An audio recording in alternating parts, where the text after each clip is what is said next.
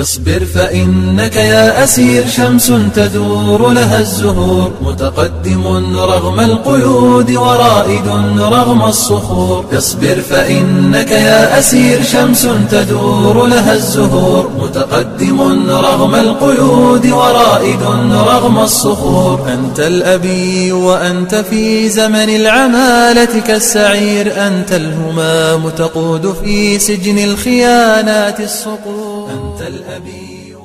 Bismillah, Assalamualaikum warahmatullahi wabarakatuh. Alhamdulillahilladzi binikmati tatimmu sholihat Allahumma sholli ala Muhammad wa ala ali Muhammad. Amma ba'd.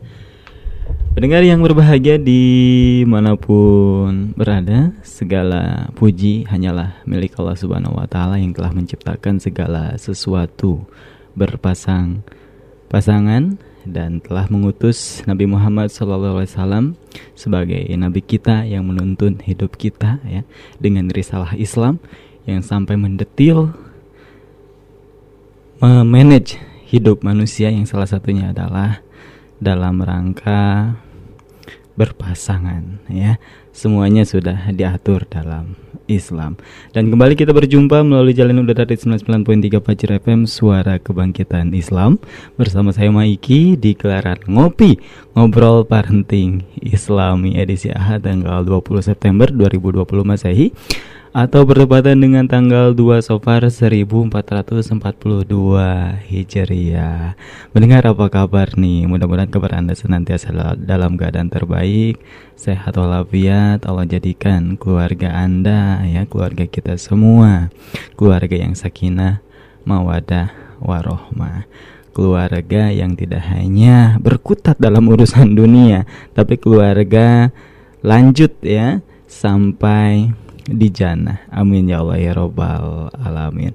Baik tentu Maiki tidak sendiri mendengar di mana pun berada di gelaran ngopi episode ke-11 ya Di kesempatan pagi hari ini melainkan sudah hadir di studio Ada Ustadz Dr. Fahri Pahrudin SHI MEI dari STAI Al Hidayah Bogor. Apa nih tema kita di kesempatan pagi hari ini? Yaitu rahasia pernikahan dalam Islam. Sekali lagi dengan sebuah tema rahasia pernikahan dalam Islam. Baik, kita akan sapa terlebih dahulu narasumber atau bintang tamu kita ada Ustadz Dr. Fahri Fahrudin yang sudah menyempatkan waktunya ya di kesempatan yang berbahagia kali ini. Assalamualaikum warahmatullahi wabarakatuh Ustaz. Waalaikumsalam warahmatullahi wabarakatuh. Kabarnya sehat Ustaz? Alhamdulillah walaupun agak serak-serak basah. Masya Allah. Jadwal padat Ustaz ya Alhamdulillah, ya. Alhamdulillah, Allah. Jadi suaranya digeder terus ini ya. Terus. Baik, mendengar di mana pun berada ya, silakan sekali lagi 0811 11 10 993 atau ke facebook.com garis miring radio Fajri. Keluarga di rumah sehat Ustaz.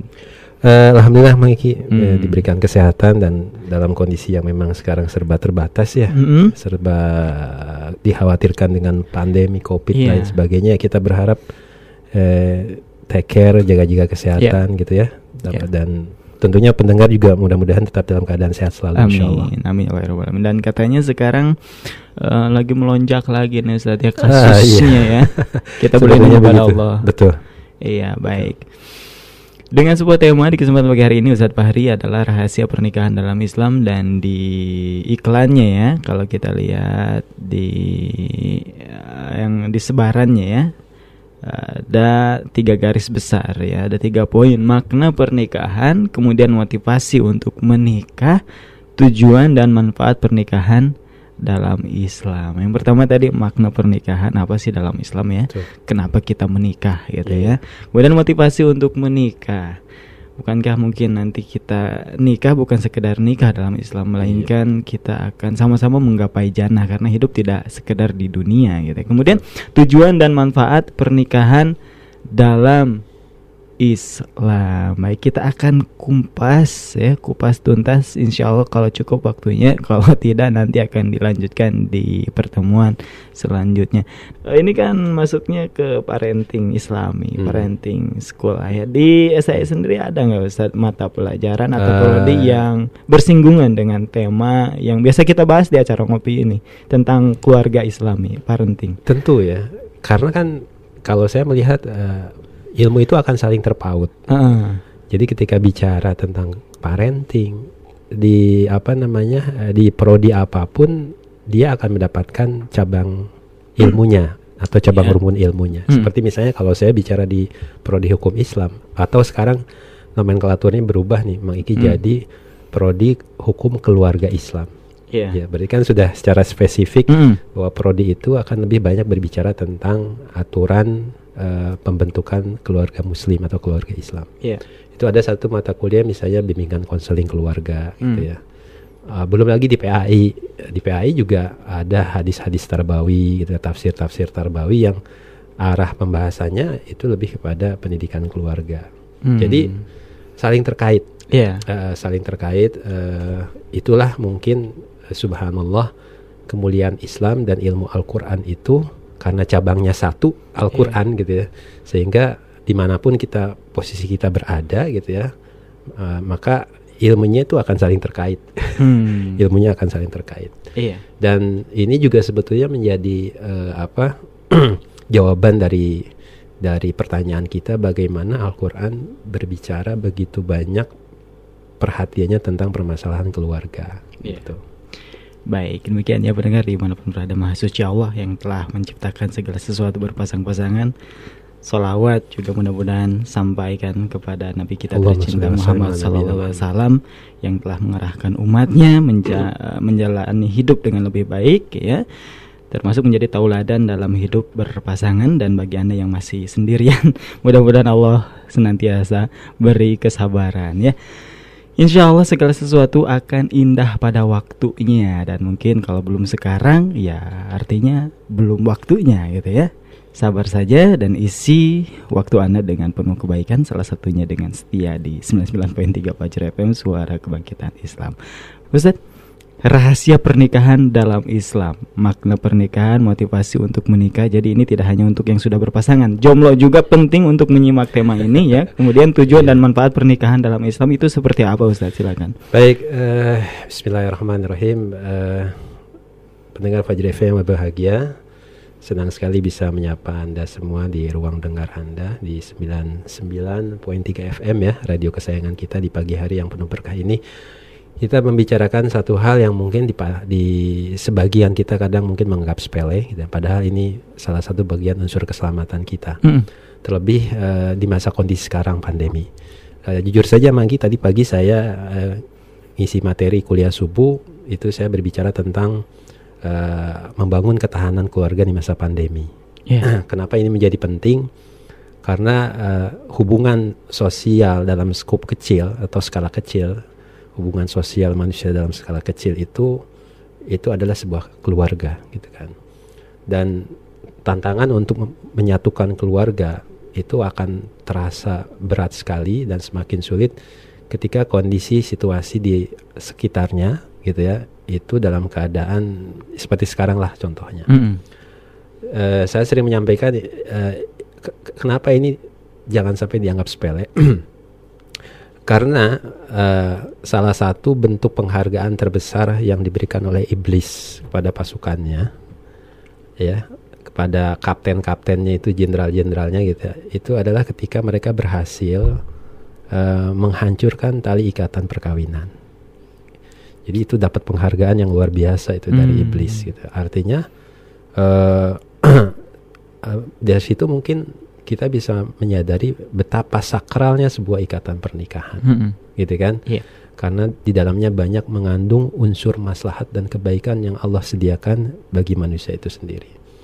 Nah, eh, saya mungkin lebih prefer menggunakan istilah pernikahan daripada perkawinan, karena memang kalau katanya menurut para ahli bahasa itu kalau perkawinan eh, memang cenderung lebih kepada hubungan identik kepada hubungan biologis. Iya. Artinya lebih luas termasuk di dalamnya juga mungkin tidak hanya termasuk eh, dari kalangan jenis manusia Hmm. tapi dari kalangan eh, hayawan gitu ya, binatang dan lain sebagainya dikatakan kawin gitu. Hmm. Tapi kalau pernikahan itu lebih cenderung dan dikhususkan memang diperuntukkan bagi manusia karena bukan hanya sebatas pada ikatan biologis saja. Jadi di, di dalamnya ada keterkaitan perasaan, emosional gitu ya dan juga terkait dengan masalah hukum, hak dan kewajiban. Jadi lebih luas dari itu.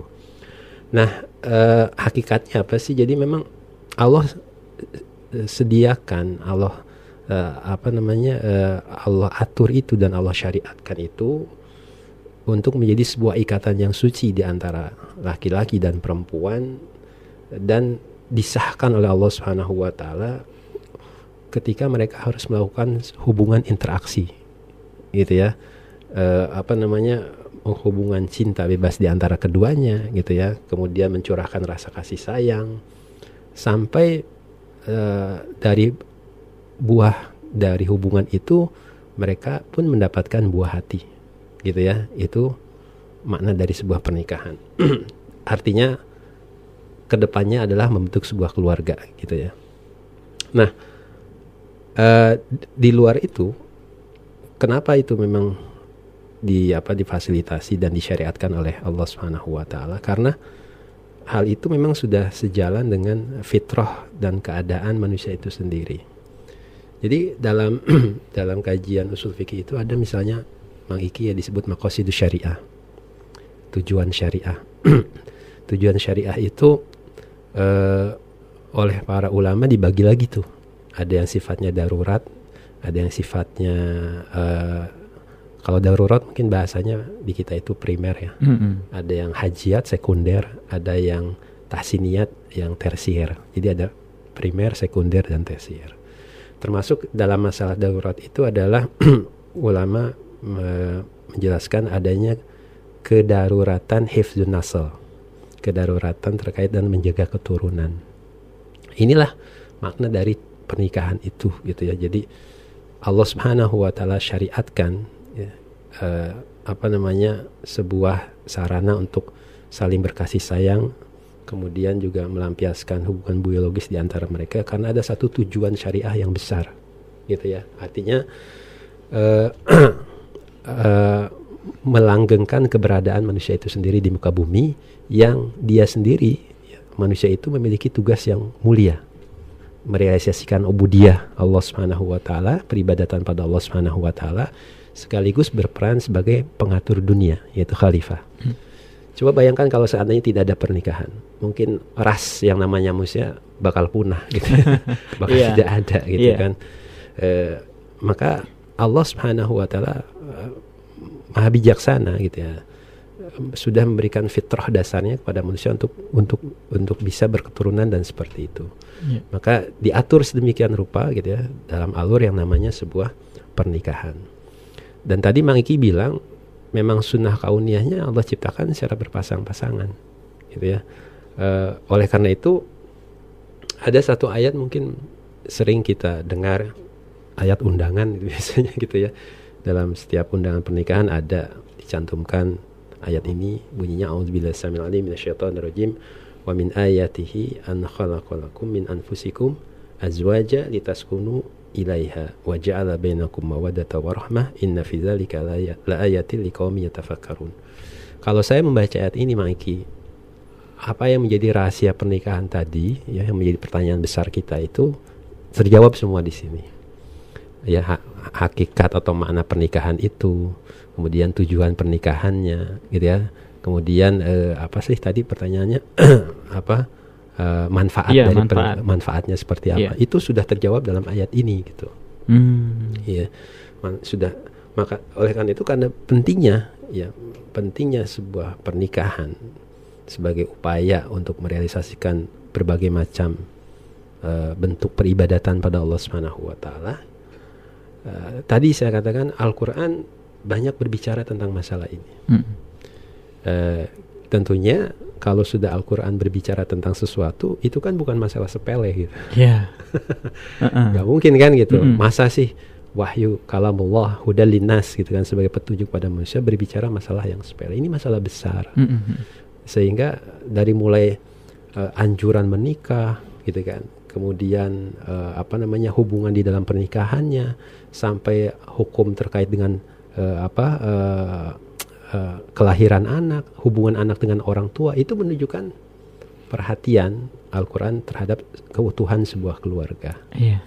eh, ada apa perintah untuk menghormati orang tua, berbakti sama ibu, berbakti sama ayah. Itu hasil dari sebuah alur pernikahan yang cukup panjang dan besar sekali. Nah, jadi kembali pemirsa yang dimuliakan Allah Subhanahu wa taala, maka ada banyak kaidah-kaidah penting di dalam Al-Qur'an yang memang berbicara tentang pernikahan atau keluarga itu sendiri yang implikasinya berimbas pada hukum-hukum keluarga itu sendiri. Nah, itu yang harus dipahami oleh kita. Nah, seperti misalnya pernikahan itu bisa dikatakan dinyatakan sah atau dikatakan sebuah sebuah pernikahan ya harus mengacu kepada ayat tadi. Contoh misalnya Allah Subhanahu wa taala mengatakan wa min ayatihi an khalaqalakum min anfusikum azwaja. Termasuk dari tanda-tanda kebesarannya Allah menciptakan di antara kalian saling apa? Saling berpasangan. Oleh karena itu baru bisa dikatakan sebuah pernikahan kalau pernikahan itu dilakukan adalah oleh dua orang yang berbeda jenis. Hmm. Ayah, Iya. kalau sejenis malah lain kawin berarti gitu. Apa tuh Ya namanya? nggak itu? tahu saya juga bingung. Iya, iya, Tapi iya. sekarang marak itu. Mm-mm. Karena tidak mungkin berkembang biak hanya Tidak karena mungkin. Ar- artinya apakah itu lantas bisa dikatakan eh, apa makna atau tujuan pernikahan Mm-mm. tercapai atau tidak? Oh, dari sisi ini saja itu kita sudah bisa menjawab itu jelas penyimpangan. penyimpangan gitu. Artinya bisa dikatakan sebuah pernikahan kalau memang dilakukan oleh pasangan yang berlawan jenis. Karena Allah jadikan pasangan-pasangan. Artinya apa? Ya kalau laki-laki harus sama perempuan. Iya. Perempu- sebaliknya juga begitu perempuannya harus sama laki-laki nggak mungkin laki-laki dengan laki-laki atau perempuan dengan dengan perempuan ini kaidah Iya. gitu kaidah sesuatu bisa dikatakan sebuah pernikahan gitu Mm-mm. kemudian dari jenis kalian Pak, min, eh, azwa- ya kan dari jenis kalian min anfusikum sehingga menjadi perdebatan di kalangan para ulama eh, gimana kalau kita mendengar misalnya ada orang yang sudah mengklaim dirinya sudah menikahi Nyi Roro Kidul gitu. kan eh, aneh gitu ya Iya. kenapa aneh ya karena bukan dari jenisnya gitu. Mm-mm. sehingga eh, diharamkan pernikahan seperti ini gitu kan Iya. bukan tidak selaras dengan hikmah anjuran yang ada di dalam ayat tadi bahwa Hmm. kita itu dianjurkan justru menikah beda pasangan dan dari jenis yang sama artinya Iya. sama-sama manusia Iya. nggak iya. mungkin manusia sama jin gitu ya Iya. kalaupun ada yang mengaku oh, apa terjadi Ustaz ya bisa saja terjadi tapi permasalahannya apakah itu dianggap sah Hmm. dan masuk ke dalam makna pernikahan yang sedang kita bahas kali ini atau tidak gitu kan Iya. nah kemudian pernikahan itu eh, tadi dikatakan sebuah ikatan suci artinya memang untuk menyatukan Eh, dalam ayat dikatakan zuwaj. Zuwaj itu eh, berpasang-pasangan. Dia memiliki dua makna nih Mang Iki. Maknanya adalah dia memiliki unsur kesamaan tapi juga memiliki unsur perbedaan. Hmm. maka dia diikat dalam satu ikatan pernikahan untuk menyatukan kesamaan yang ada dan mengikat perbedaan yang ada. Hmm. gitu.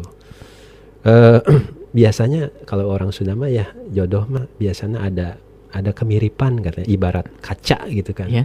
entah itu mirip secara fisik mungkin hidungnya sama-sama mancung Mm-mm. atau eh, raut mukanya hampir se- sekilas sama katanya kalau Mm. udah jujur kan suka Mm-mm. begitu atau ju- ada juga mungkin orang diikat dalam sebuah ikatan pernikahan karena kesamaan hobi sama-sama hobi baso sama-sama kuliner sama-sama suka apa gitu Iya. tapi alangkah indahnya pendengar Fajri FM kalau saat itu kita menikah dengan pasangan kita itu diikat dengan satu kesamaan kesamaan terhadap kebaikan kesamaan terhadap tolabul ilm kesamaan di dalam akidah kan gitu kan Iya. makanya kenapa yang baik ketemu sama yang baik Hmm. kan sama-sama baik ya. Iya.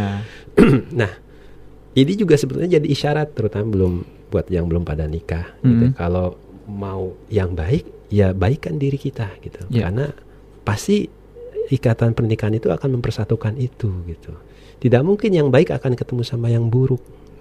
Yang buruk akan ketemu dengan yang yang buruk kan Mm-mm. gitu. Ya toibin ali toibat pasti seperti itu. Yang baik laki-laki yang baik untuk perempuan yang baik. Nah, luar biasa. Makanya kalau seandainya kita dipertemukan oleh Allah Subhanahu wa taala dengan jodoh kita itu pada satu kesamaan dalam kebaikan. Suka sama-sama suka ngafalin Quran. Hmm. Suka suka sama-sama bangun qiyamul Iya. suka bersedekah suka tolabul ilmi kan indah Iya, iya. tapi kalau dua-duanya suka maksiat gimana Mm-mm. gitu ya Yang kedua, selain adanya persamaan, memang yang namanya makna pasangan itu juga ada unsur perbedaan. Ya otomatis laki-laki secara fisik dengan perempuan berbeda. Iya, iya. Artinya secara karakter, tabiat pasti akan ada perbedaan. Nah di situlah seni berumah tangga. Hmm. Bagaimana caranya menyatukan unsur-unsur perbedaan yang ada sehingga menjadi sebuah hubungan yang harmonis dalam ikatan pernikahan gitu. Perbedaannya banyak loh. Ada misalnya model keluarga itu model keluarga yang eh, banyak contoh model keluarga agamis misalnya. Hmm. Yang Islam nikah dengan yang Islam, latar Iya. belakangnya sama. Yang non Islam dengan yang non Islam. Tapi ada juga yang demografis. Iya. Demografis itu orang desa yang nikah sama orang desa, orang kota nikah sama orang kota kan gitu. Iya, iya. Tapi ada juga yang rasis misalnya da- atas dasar kesukuan. Eh, apa orang Sunda sama orang Sunda. Artinya eh, tidak menutup kemungkinan juga di era masyarakat modern sekarang eh, percampuran itu sudah jadi satu hal yang biasa. Orang Sunda nikah sama orang Padang. Hmm. Ada perbedaan nggak banyak. Itu misalnya dari satu sisi. Belum dari sisi misalnya apa? Pola pembinaan. saya dulu sama orang tua dididik begini keras misalnya, tapi istri saya beda. Nah itulah eh, Mang Iki eh, salah satu hikmah berpasangan tadi gitu. Jadi ada ada unsur persamaan, ada unsur perbe perbedaan. Iya. Ini luar biasa gitu ya. Iya. Nah, jadi eh, itu diikat dalam sebuah ikatan suci. Kemudian bagaimana kita cara seni berinteraksi dan berkomunikasi di dalamnya agar tujuan yang diharapkan dalam ayat ini tercapai. Apa tujuannya? Litas kunu ilaiha. Untuk merasa tenang, Hmm. merasa nyaman, merasa tentram. Eh, walau bagaimanapun yang yang menikah itu lebih unggul satu langkah dibandingkan yang belum menikah. Iya, iya. Kenapa? Karena ada kekosongan dalam hatinya bagi orang yang belum menikah. Sedangkan yang sudah menikah ada orang tempat untuk berbagi gitu ya. Ada orang untuk tempat eh, saling menumpahkan kerinduan atau dalam keadaan eh, gelisah pun ada tempat untuk eh, tempat bersandar, Iya. menenangkan diri gitu ya. Nah, bahkan dalam salah satu tafsir dikatakan litas kunu ilaiha itu maknanya ada dua. Sakinatul qalbi wa sakinatul jismi. Jadi tenang secara kejiwaan tapi juga tenang secara fisik. Ya. Iya. Secara kejiwaan apa? Ini mohon maaf ya, tafsirnya itu orang yang sudah menikah itu akan merasa tenang ketika kebutuhan biologisnya tersalurkan. Tuh, Hmm. coba lamun belum menikah. Bergejolak. bergejolak pusing makanya Ya. kenapa Rasulullah SAW ya masyaro syabab gitu kan Hmm. manis tato amin kumul ba'ah falyatazawwad kalau sudah bisa nikah ya nikah kalau belum apa saum Puasa. saum atau tundukkan pandangan Mm-mm. kenapa itu tidak bisa dipungkiri mengiki gitu ya dorongan biologi seseorang itu adalah hal yang tabiat insania Iya. gitu kan ketika itu disalurkan dalam sebuah ikatan yang suci maka dia akan mendapatkan sakinatul qalb gitu ya ketentraman dalam jiwanya Baik. yang kedua sakinatul jasad ketentraman apa namanya fisik Hmm.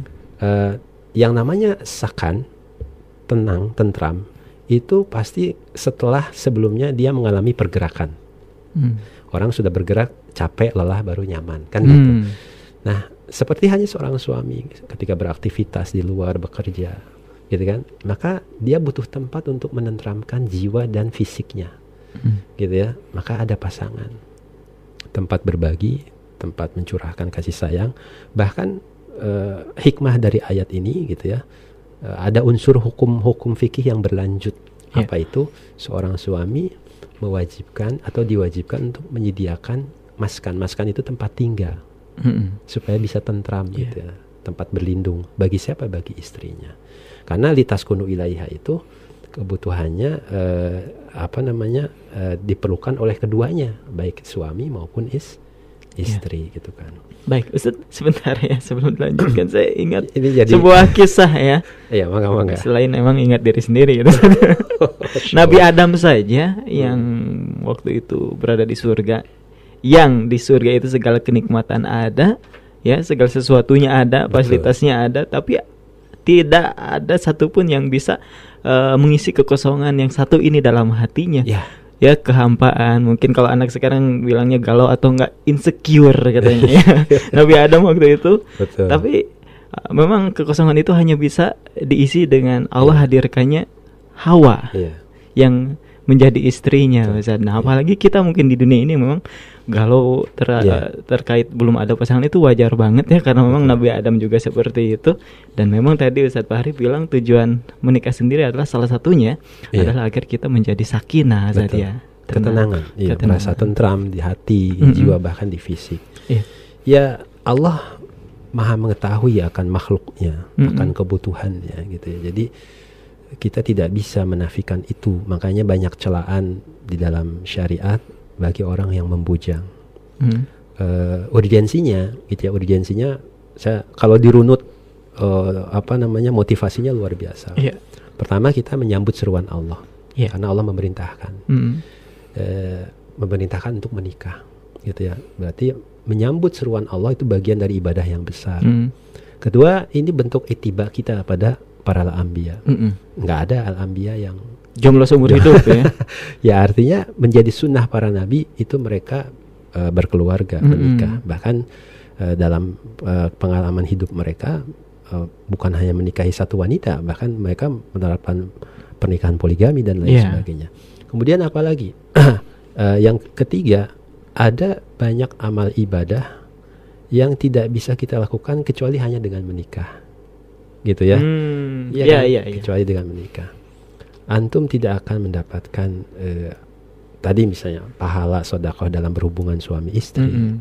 Antum tidak akan mendapat ini bagi orang yang tidak menikah misalnya gitu ya. Hmm. Antum tidak akan mendapatkan misalnya eh, eh, apa pahala banyak sekali pahala mencari nafkah untuk istri dan eh, lebih lebih penting dari itu misalnya kita tidak bisa mendapatkan pahala mengharapkan keturunan yang soleh yang boleh jadi itu menjadi apa ya sarana kita untuk bisa mendapatkan jannah Allah Subhanahu wa taala. Jadi subhanallah gitu ya, luar biasa. Hmm. Banyak sekali eh, bentuk amal soleh yang Allah berikan dan sediakan untuk kita dari yang namanya sarana eh, pernikahan tadi. Iya. Nah, jadi tujuannya itu Iya. gitu ya untuk sakinah. Kemudian dilandasinya atas dasar apa di dalam Nah, ayat tadi? Itu iya. kan dilandasinya atas dasar mawaddah warahmah.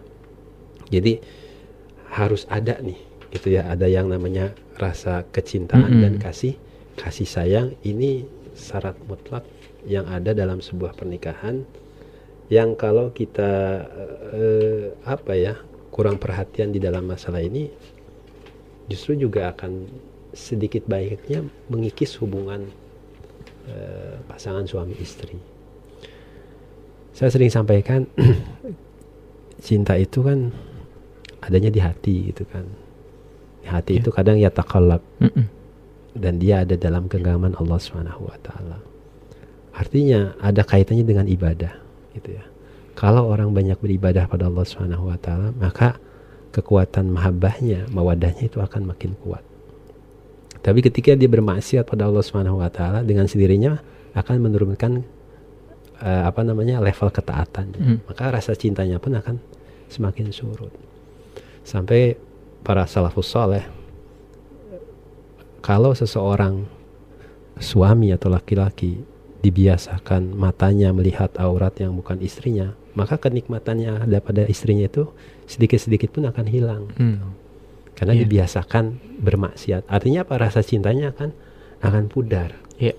Nah, ini dasar yang harus harus di apa namanya? harus di eh, dipupuk oleh kita gitu ya, dipupuk oleh kita. Kenapa? Karena tadi ya dia akan makin eh, naik seiring dengan ketaatan kita pada Allah Subhanahu wa taala, tapi juga akan pudar kalau kita semakin jauh atau bermaksiat pada siapa?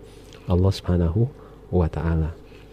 Nah, ini ini yang yang apa yang berikutnya dan yang terakhir salah satu bentuk dari tujuannya apa gitu ya. Tujuannya tadi yaitu eh, mempertahankan eksistensi keberadaan manusia di muka bumi. Artinya tujuan pernikahan itu adalah mengharapkan keturunan yang soleh, Ya. keturunan yang yang baik. Bicaranya bukan hanya sekedar keturunan, tapi keturunan yang soleh, gitu, Hmm. keturunan yang soleh.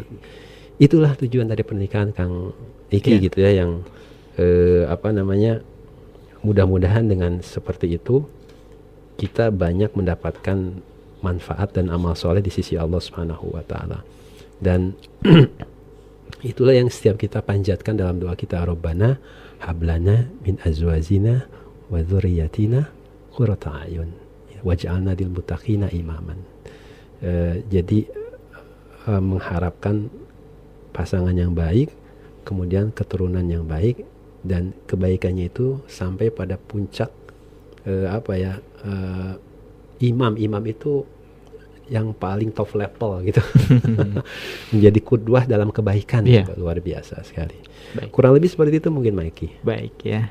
Mungkin kita cut saja dulu Ustaz walaupun sebenarnya belum puas Ustaz untuk membicarakan tentang pernikahan karena waktu kita hanya sedikit sedangkan bab pernikahan itu luas sekali, sekali, ya. ya. Bab rumah tangga itu luas sekali sedangkan waktu kita di kesempatan ngopi kali ini ya hanya satu jam dan insya Allah tetap akan ada part selanjutnya dan kita akan jeda terlebih dahulu setelah itu kita akan kembali untuk menanggapi pertanyaan-pertanyaan yang sudah masuk di meja redaksi ya. اصبر فإنك يا أسير شمس تدور لها الزهور متقدم رغم القيود ورائد رغم الصخور. اصبر فإنك يا أسير شمس تدور لها الزهور متقدم رغم القيود ورائد رغم الصخور. أنت الأبي وأنت في زمن العمالة كالسعير أنت الهمام تقود في سجن الخيانات الصقور. Pendengar di Menampun berada masih di saluran 99.3 Fajr FM Suara Kebangkitan Islam bersama sama Iki di gelaran Ngopi Ngobrol Parenting Islami. Mudah-mudahan Anda masih semangat ya Dan kami haturkan ahlan wa sahlan Bagi Anda mungkin yang baru menemukan frekuensi di 99.3 Semoga istiqomah dalam kebaikan Dan kita akan melanjutkan obrolan kita Tentang tema kali ini yaitu rahasia pernikahan dalam Islam ya Ada tiga garis besar makna pernikahan Motivasi untuk menikah, tujuan dan manfaat pernikahan dalam Islam Yang tadi sebagian besar sudah dipaparkan oleh narasumber kita ada Ustadz Dr. Fahri Baharudin SHI MEI dari STAI Al Hidayah Bogor. Ustadz Fahri masih semangat ya Alhamdulillah. untuk bersama pendengar. Iya, Baik, Insya Allah. Sudah ada beberapa pertanyaan yang masuk di meja redaksi. Yang pertama melalui WhatsApp ya ada dari 081257 11 11 sekian sekian sekian. Assalamualaikum Waalaikumsalam warahmatullahi wabarakatuh. Pagi pak, mohon maaf baru tahu katanya. Ternyata orang yang sudah menikah lebih unggul ya Tadi sempat dibahas ya. Mohon maaf juga nih pak. Pengennya sih nikah Tapi belum didatangkan jodohnya. Wah ini mungkin bukan lebih ke pertanyaan ya Tapi lebih ke curhat Boleh Ustaz Bari untuk ditanggapi Eh, Iya, dulu itu eh, ada, saya ingat jadi Umar bin Khattab radhiyallahu an itu agak eh, bukan memandang jelek ya, tapi Hmm. beliau, eh, beliau radhiyallahu itu eh, tidak ada sesuatu yang apa istilahnya eh, mengherankan bagi seorang pemuda yang dia tidak melangsungkan ke jenjang pernikahan gitu kan. Hmm. Pasti ada sesuatu kalau tidak bukan karena mohon maaf ya eh, ada kelainan dalam masalah seksualitas atau apa gitu. Mhm. Itu, itu artinya sebuah aib sebetulnya Mhm. kalau memang ada seseorang yang sudah dipandang cukup untuk menikah lantas dia eh, tidak mengambil kesempatan itu. yang kedua, sebenarnya kalau bicara jodoh tadi kan kita singgung ayat di dalam Quran surat Nur tadi ya. Mm-mm. Wa min wa min ayatihi an khalaqalakum min anfusikum azwaja. Jadi menjadi bagian tanda-tanda kebesaran Allah, Allah ciptakan kita berpasang-pasangan. Itu sudah sunnah kauniyah kan. Mm-mm. Artinya tidak ada di antara kita yang tidak berpasangan. Mm. Kita laki-laki pasti ada pasangannya. Iya. Jadi Allah itu menetapkan hukum ada dua, ada hukum kauni, ada hukum syar'i. Terkait dengan hukum kauni kita sudah oh, harus jangan pesimis gitu. Artinya secara sunnatullahnya ada pasangan kita sudah ada nih, jodohnya sudah ada. Mm. Tinggal kita bicaranya pada hukum syar'i. hukum syar'i itu yang saya maksudkan eh, Anda cari jodoh itu sesuai dengan apa yang di apa dianjurkan atau ditetapkan oleh syariah. Kenapa? Karena tadi saya sampaikan jodoh itu kadang cerminan diri. Al khabisatu lil khabisat. Laki-laki yang buruk untuk perempuan yang buruk.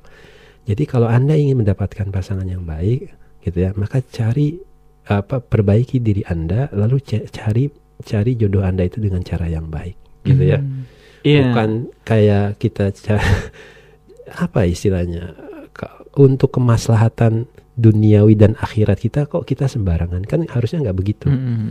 Eh, mereka yang akan menemani kita dan akan menjadi surga dan nerakanya mereka gitu kan Mm-mm. Uh, kita harus serius dalam masalah ini. Terlebih misalnya saya uh, visi Anda ke depan mau kayak gimana sih? Kadang mohon maaf Mang Iki orang tuh berbicara visi rumah tangga pas sudah nikah aja. Mm. Oh iya nanti saya mau jadi keluarga sakinah. Padahal itu seharusnya sebelum menikah visi itu harus sudah sudah tertanam dalam diri kita. Iya. Saya mau cari mau, mau- saya mau jadi punya keluarga yang sakinah mawadah warahmah dan mudah-mudahan sampai di jannah. Maka sebelum menikah itu sudah mulai tuh tahapan misinya itu sudah mulai dijalankan. Mm-mm. Misinya apa? Memperbaiki diri. Kemudian cari calon istri yang baik.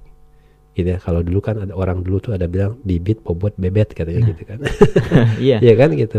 Nah, cari antum kok pilih-pilih. Ya ini buat kebaikan saya. Mm-mm. Ini buat kebaikan anak saya nanti.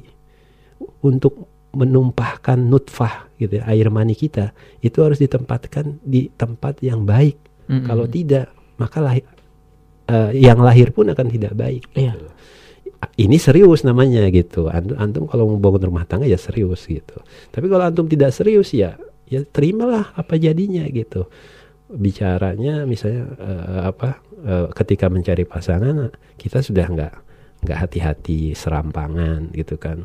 Baik dari sisi keturu, terutama agama ya dari agamanya karena perempuan memang nggak pernah lepas dicari dari sisi empat hal Mm. kecantikan, keturunan, kekayaan, dan agamanya gitu ya. Iya. Artinya itu yang harus kita eh, apa namanya eh, perhatikan dengan baik. Eh, itu yang itu yang kedua. Yang ketiga eh, sebenarnya sudah ada gitu ya, dan kita harus diusahakan mencari dengan cara yang baik. Tapi masalahnya itu kadang kembali kepada diri kita Mm. loba kahayang misalnya gitu ya terlalu banyak kemauan dan terlalu perhitungan gitu Iya. ya. atau terkadang eh eh, terlalu perhitungan. Jadi eh, terlalu ideal gitu. Perfeksionis. perfeksionis gitu maksud saya. Eh, ya ikhwah pendengar Fajr yang berbahagia kita itu manusia. Kita harus sadar diri kita punya kekurangan gitu, dan kita tidak menikah dengan malaikat. Artinya pasangan kita itu pasti juga dia dari kalangan manusia yang punya kekurangan. Makanya di situlah fungsi tadi saya katakan fungsi pernikahan itu untuk menutupi kekurangan kemudian eh, menyamakan persepsi perbedaan yang ada. Hmm. Eh, saya ingin tambahkan di sini eh, tadi landasannya adalah mawadah Ya. mawadah itu itu lebih tinggi. Kalau Ibnu Qayyim Az-Zaujiyah itu membagi tingkatan cinta itu ada banyak. Ada ada mahabbah ada al ishq ada mawaddah. Nah salah satunya mawaddah. Mawaddah itu kata para ulama maknanya adalah kelapangan dada kelapangan dada dan eh, kehampaan atau kekosongan jiwa dari hal-hal yang berpikiran jelek terhadap pasangannya Hmm. itu luar biasa Ya. kelapangan dada dalam arti dia menerima segala kekurangan yang ada da- pada diri pasangannya dan kekosongan jiwa itu tidak ada dalam benak pikirannya gitu ya unsur-unsur yang negatif dalam pasangannya kalaupun ada dia terima itu Mm. itu itulah mawadah Ya. Puncak dari kecintaan sejati seorang suami kepada istri atau seorang istri kepada suami. Nah, kalau ini sudah sudah tertanam itu luar biasa, maka akan terbentuk pengorbanan rahmah itu, kasih sayang itu gitu. Iya. Tiga itu insya Allah, Mang. Paham, paham. Paham lah. Baik, masya Allah luar biasa. Demikian ya pendengar di mana pun berada tadi. Singkat tapi mengena nih Ustaz ya. Untuk jawaban dari pertanyaan ah, hamba Allah ya. Eh, tapi belum didatangkan jodohnya katanya tapi Iya. bisa jadi clue-nya bisa jadi katanya belum maksimal Ustaz ya maksimal. sudah ada hanya Sudah saja nggak peka kadang Ustaz orang Ya, itu Biasanya sudah ada, cuman kitanya nutup diri. ya, Hmm. tadi.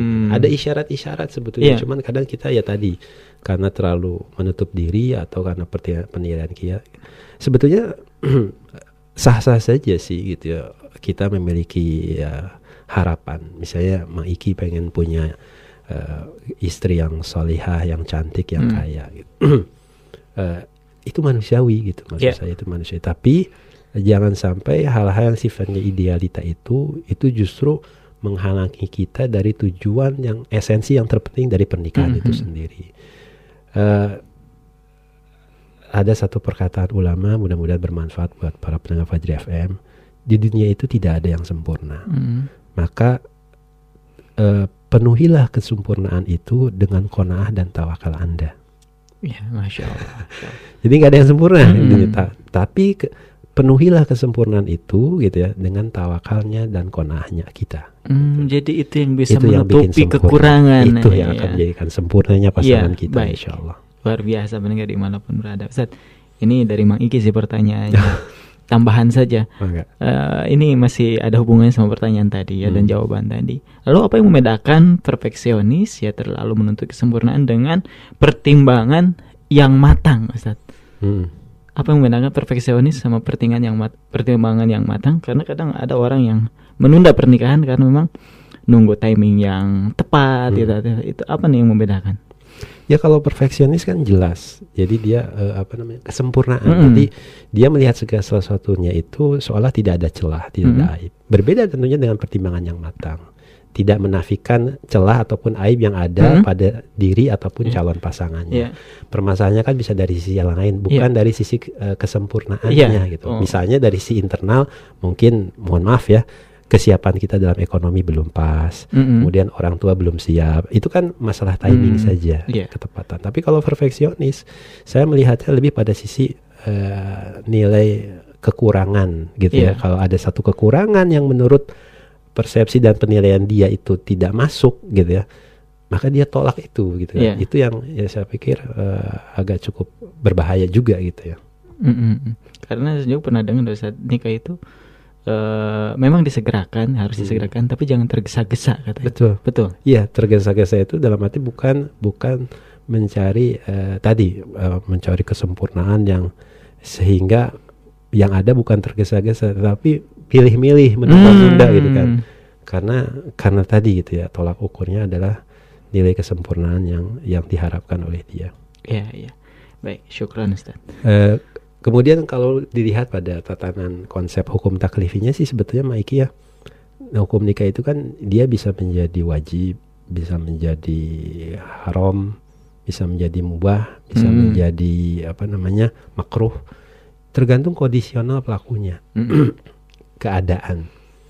Kalau misalnya kondisi orang ini dia sudah dalam tahapan tidak bisa menahan eh, nafsu biologisnya ini sudah tidak bisa ditunda-tunda Ya. dan dan tidak boleh dia berpikir perfeksionis di sini gitu loh Hmm. maksudnya karena bahaya me- menunda itu mudorot yang akan timbul itu jauh lebih besar Ya. gitu jauh lebih besar maka hukum di situ kadang jatuhnya sudah wajib Mm-mm. Baik. Lanjut Ustaz ya. Selanjutnya masih ada pertanyaan yang melalui WhatsApp kali ini ada dari 0895 8033 sekian sekian sekian. Ustadz, saya ingin bertanya bagaimana cara mengetahui wanita yang sudah siap untuk menikah? waduh apa ya? Ready to pick up apa ya? Gimana ya? Bahasa sudah siap untuk menikah, Ustaz. Jadi eh, sebetulnya kalau dalam eh, apa ya eh, tips mencari jodoh mungkin begitu ya mengisi ya. Hmm. Ya pertama sekali lagi ini hal yang sebenarnya tidak sederhana tapi masalahnya penting gitu ya. Pertama kita memperbaiki diri kita. Yang kedua kita berdoa sama Allah Subhanahu wa taala. Jadi jangan pernah sepelekan doa. Robbana hablana min azwajina wa Hmm. dzurriyyatina gitu kan. Yang berikutnya syariat itu itu menganjurkan kita untuk eh, apa namanya eh, menggali informasi Hmm. menggali informasi gitu ya menggali informasi terkait dengan kira-kira di manakah jodoh yang menurut gitu ya baik menurut persepsi kita dan tentunya lebih baik menurut persepsi Allah Subhanahu wa taala gitu ya. Artinya mencari informasi itu nanti bisa dilakukan dengan cara apa? Cari orang yang memang eh, memiliki eh, apa nilai amanah yang kuat, koneksitas gitu ya, yang mengetahui eh, misalnya ada di apa eh, putra Sipulana, putri Sipulana, Sipulana, Pulana, putri siapa atau dan lain sebagainya itu dicari dan bahkan boleh men- mengambil utu, men- apa, eh, memerintahkan utusan untuk mencari data itu sendiri. Hmm. Eh, artinya untuk apa mendapatkan informasi secara langsung bahwa yang bersangkutan eh, siap atau tidak siap gitu ya. Iya. Baik. Nanti kalau bicara perempuan makan berarti ke walinya gitu. Iya, iya. Walinya. Kalau laki-laki mah bisa langsung gitu ya sendirian. Tapi Mm. kalau perempuan ya tanya ke walinya apakah memang putrinya siap untuk dipinang atau tidak dan lain sebagainya. Iya. Dan eh, kalau bicara masalah kesiapan eh, eh, apa psikis gitu ya, saya pikir tingkat kedewasaan eh, seseorang itu kan berbeda-beda gitu ya. Seperti seorang perempuan misalnya eh, ya ketika dia sudah mulai haid atau masa masa apa namanya eh, balik gitu ya, artinya memang secara kondisional, secara fisik dia mungkin bisa saja untuk menerima apa kesiapan dalam pernikahan tapi mentalnya dan lain sebagainya gitu kan pendidikannya dan lain sebagainya atau kedewasaannya itu pun perlu kita gali kita ketahui. Hmm. nah itu yang eh, informasi itu ya kita bisa cari melalui walinya seperti itu. Allah Baik, demikian ya untuk jawaban dari pertanyaan hamba Allah ya. Cara untuk mengetahui wanita yang sudah siap untuk menikah. Baik, pendengar di mana pun berada, waktu kita tidak terasa sudah Habis berada di ya, Masya penghujung acara ya. Dan sebenarnya masih ada beberapa pertanyaan Ustaz yang kita amankan terlebih dahulu.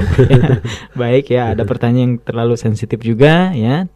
Ada yang vulgar dan lain sebagainya insya Allah eh, akan kami tanggapi ya dengan cara yang berbeda.